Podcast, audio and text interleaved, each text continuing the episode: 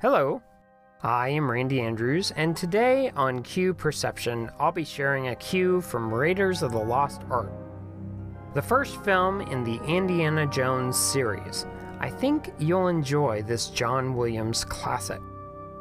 This cue is one from my good friend Erik Woods, and it's from his favorite film of all time, Raiders of the Lost Ark.